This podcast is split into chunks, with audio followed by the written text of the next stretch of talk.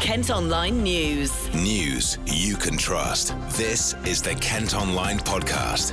Nicola Everett. Thanks for downloading today's podcast. It's Tuesday, November the 17th. As always, plenty of coronavirus news to update you on first thing. Um, firstly, we're going to hear from the man in charge of public health in Kent because he's been giving us a bit of an update on what might happen at the end of lockdown 2. Um, the current restrictions started on November the 5th, as you'll probably remember, and they're due to end on December the 2nd. So we're not quite halfway through yet. However, questions are, of course, being asked as to what sort of situation we might find ourselves in at Christmas time. Well, Andrew Scott Clark says it's still too early to tell if lockdown is having an impact and bringing down cases of COVID 19, but he insists they're monitoring the data every day. We're looking at the figures. We are doing work with central government to understand what the criteria might be to come out of lockdown. But, but I would be saying to everybody in Kent, given that we've seen rising cases everywhere, uh, and those are community spread, these are not cases that are isolated into uh, the care home sector or the hospital sector or anywhere else. This is general spread uh, and therefore the lockdown for us has come at absolutely the right time, really important. We'll need to see the figures over the next week or two before we can really determine how we might come out. But I would say to, to, to people now, don't expect to come out at the same place as we went in. There are particular concerns at the moment over Swale and Thanet, which have both seen a big increase in the number of cases. It's thought areas like this could continue to face restrictions even if lockdown nationally ends as planned. Meantime, there are calls for mass testing to be carried out in Thanet following a trial in Liverpool. Councillors there say the area is at tipping point with rising hospital admissions and several schools affected too.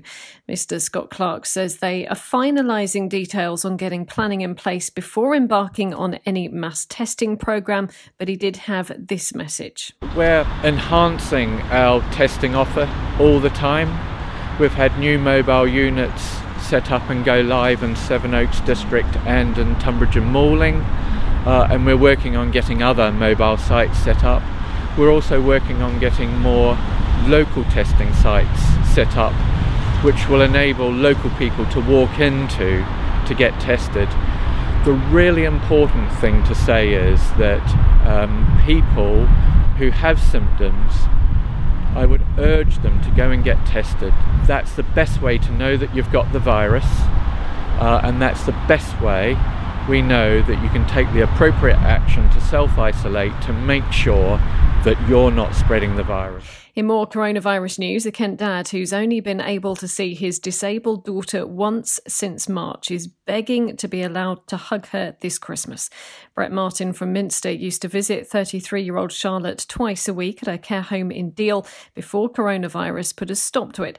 He's now calling on the government to send rapid testing kits to care homes ahead of the festive season. Head teachers in Kent are being urged to make sure they understand coronavirus guidelines so pupils and staff are not sent home needlessly. An increasing number of schools across the county have temporarily closed or told entire year groups to isolate following confirmed cases. Well, now the county council say they understand the pressure heads are facing, but it's causing problems for parents. Kent Police have fined 14 people for breaking lockdown rules after repeatedly trying to leave the country.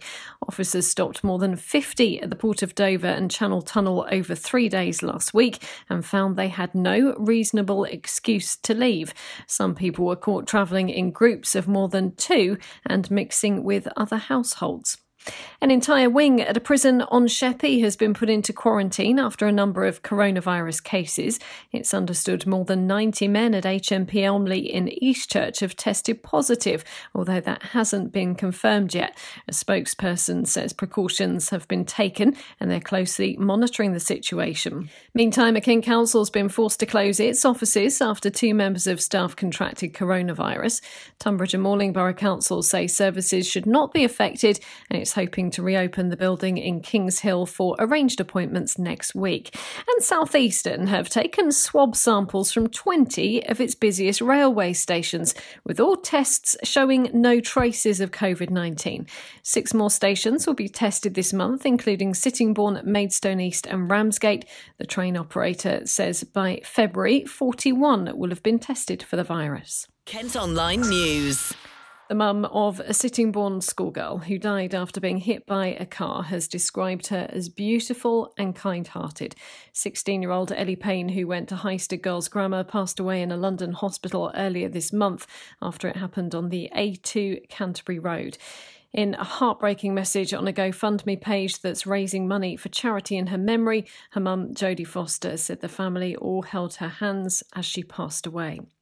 A mum whose house fell over the edge of a cliff on Sheppey five months ago says she's still waiting for answers. Emma Tunnett's bungalow collapsed into the sea at Eastchurch in May, just days after they were evacuated following a landslide.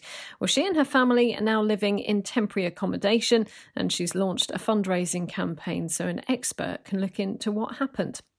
Next, and this is the moment police were called to a disturbance at a former army barracks being used to house asylum seekers in Folkestone. Guys, if you break the gate, there's no freedom because you will be arrested for criminal damage. So don't do that. Okay? Don't do that. Napier Barracks has been converted to accommodate men who've crossed the channel to the county, some of them in small boats. It's understood the disturbance started because those living there aren't happy with a lack of information they're getting over when they might be able to leave. Police say no arrests were made. Kent's going to get an extra £1.7 million to help deal with the impact of Brexit.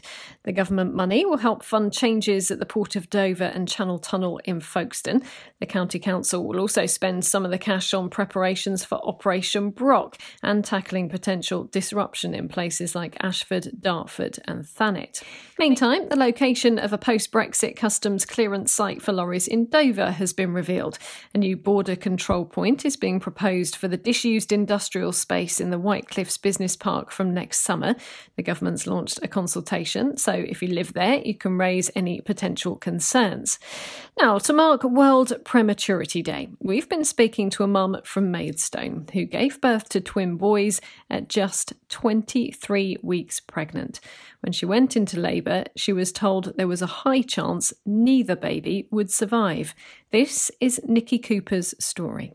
So I went into labour um, actually at 22 weeks pregnant, um, and at that point they just say there's nothing that they can do at all uh, because the cut-off is 23 weeks. Um, and this was about nine o'clock in the evening, and I was 22 plus six days, so I only had three hours until I would be 23 weeks. Uh, so luckily they gave me some medication and um, managed to hold off the labour until about nine o'clock the next morning, um, which is when I gave birth to twin boys. Uh, they both did okay at first, um, despite their gestation. They were both one pound two each, so very very tiny. Um, and they were moved uh, by ambulance to Medway Hospital, where they've got a specialist neonatal unit, the Oliver Fisher unit, and uh, that's where they were looked after. Um, Henry did um, quite well. Um, he had a few, quite a few a few setbacks along the way, but overall um, got through them all. But unfortunately, um, Archie was quite poorly on his second day um, with suspected sepsis, and um, the doctors tried everything they could, different medications to, to help his blood pressure, uh, but unfortunately he, he couldn't be saved. It absolutely blew our minds what what that they're capable of doing with such small babies, um, things that you just don't even realise, like giving them medication and and they're, they're his arms were the size of my little finger, and trying you, you trying to imagine putting a cannula in there but yet they, they did it. They found veins and they, they put cannulas in. Um, he, he had um, feeding tube going uh, through his um, through his nose down to his, his tummy, which was tiny. Uh, the breathing tube in in a tiny little uh, throat to to help him breathe. Um, it, it was just incredible. Um, I think in total he had 12 blood transfusions while he was in there as well. Um, and things like uh, simple medications that do massive things for these babies. So, for example, most premature babies are born with a PDA, which is a hole in their heart. And that um, is normally closed in a full term baby but when they're born early it's still open. And they the doctors give them a course of ibuprofen and that helps the hole, hole to close in their heart. It's amazing really he was in hospital for uh, four months he was there until a week before his due date he's great now yeah you wouldn't know he was born so early apart from being a little bit skinny um, he's yeah, he's full of energy, um, lively, chat, chats away. Um, he's really good at building things. Um, yeah, he, he's an inspiration. He's amazing. The fact that everything he's been through, that you wouldn't really know that he's had the issues he had at, at the start of his journey. Um, he started school this year and um, he's getting on well at school. We had his first parents' evening last week, and the teacher's happy with him, so that was really good. So yeah, it's just amazing that for for what he's been through and what we got told at the start by the midwives um, that we've got this healthy, happy nearly five year old running around. It's amazing. Nikki has released a book of photos of children holding pictures of themselves as tiny little babies, along with their inspirational stories. It's hoped it'll give parents going through the same thing the hope and comfort they need. You can see a picture of Henry now at kentonline.co.uk. The book has been made available at the Oliver Fisher unit at Medway Maritime Hospital in Gillingham. Maidstone Council has stepped in to take the Hazlitt Theatre back under its own control. There have been concerns over the past week or so that the venue could be forced to close completely. All bosses say they want to protect its future by managing the finances and reviewing when it could reopen. A new grammar school annex in Sevenoaks has been given the go ahead by council bosses. The building for Tunbridge Wells Grammar for Boys will include 15 classrooms, specialist science labs, and technical workshops. It'll be set up alongside the annex for the Weald of Kent Grammar School off Seal Hollow Road. It's claimed cycle friendly roadblocks in Gravesend are an accident waiting to happen. They've been installed on Russell Road and Prospect Grove as part of the government's active travel scheme. Residents have launched a petition against it, though, as they say it's causing traffic problems and could affect emergency services. A date has been set for a judicial review of the government's decision to allow Manston Airport to reopen as a freight air hub. The case will be heard in February at the High Court in London after campaigners raised £80,000 to pay for legal costs. And it seems even Santa's getting in on the Zoom thing this year and has been inundated with requests for virtual meetings with little ones before the big day. Organisers at the North Pole have had to add extra dates for families to book online chats with with Father Christmas. You can click on the My Kent family pages to find out how to get involved. Well, that's it for today, but don't forget you can subscribe to the IM News app, and that will give you access to all KM Group newspapers. To do it, head along to subsaver.co.uk. News you can trust. This is the Kent Online Podcast.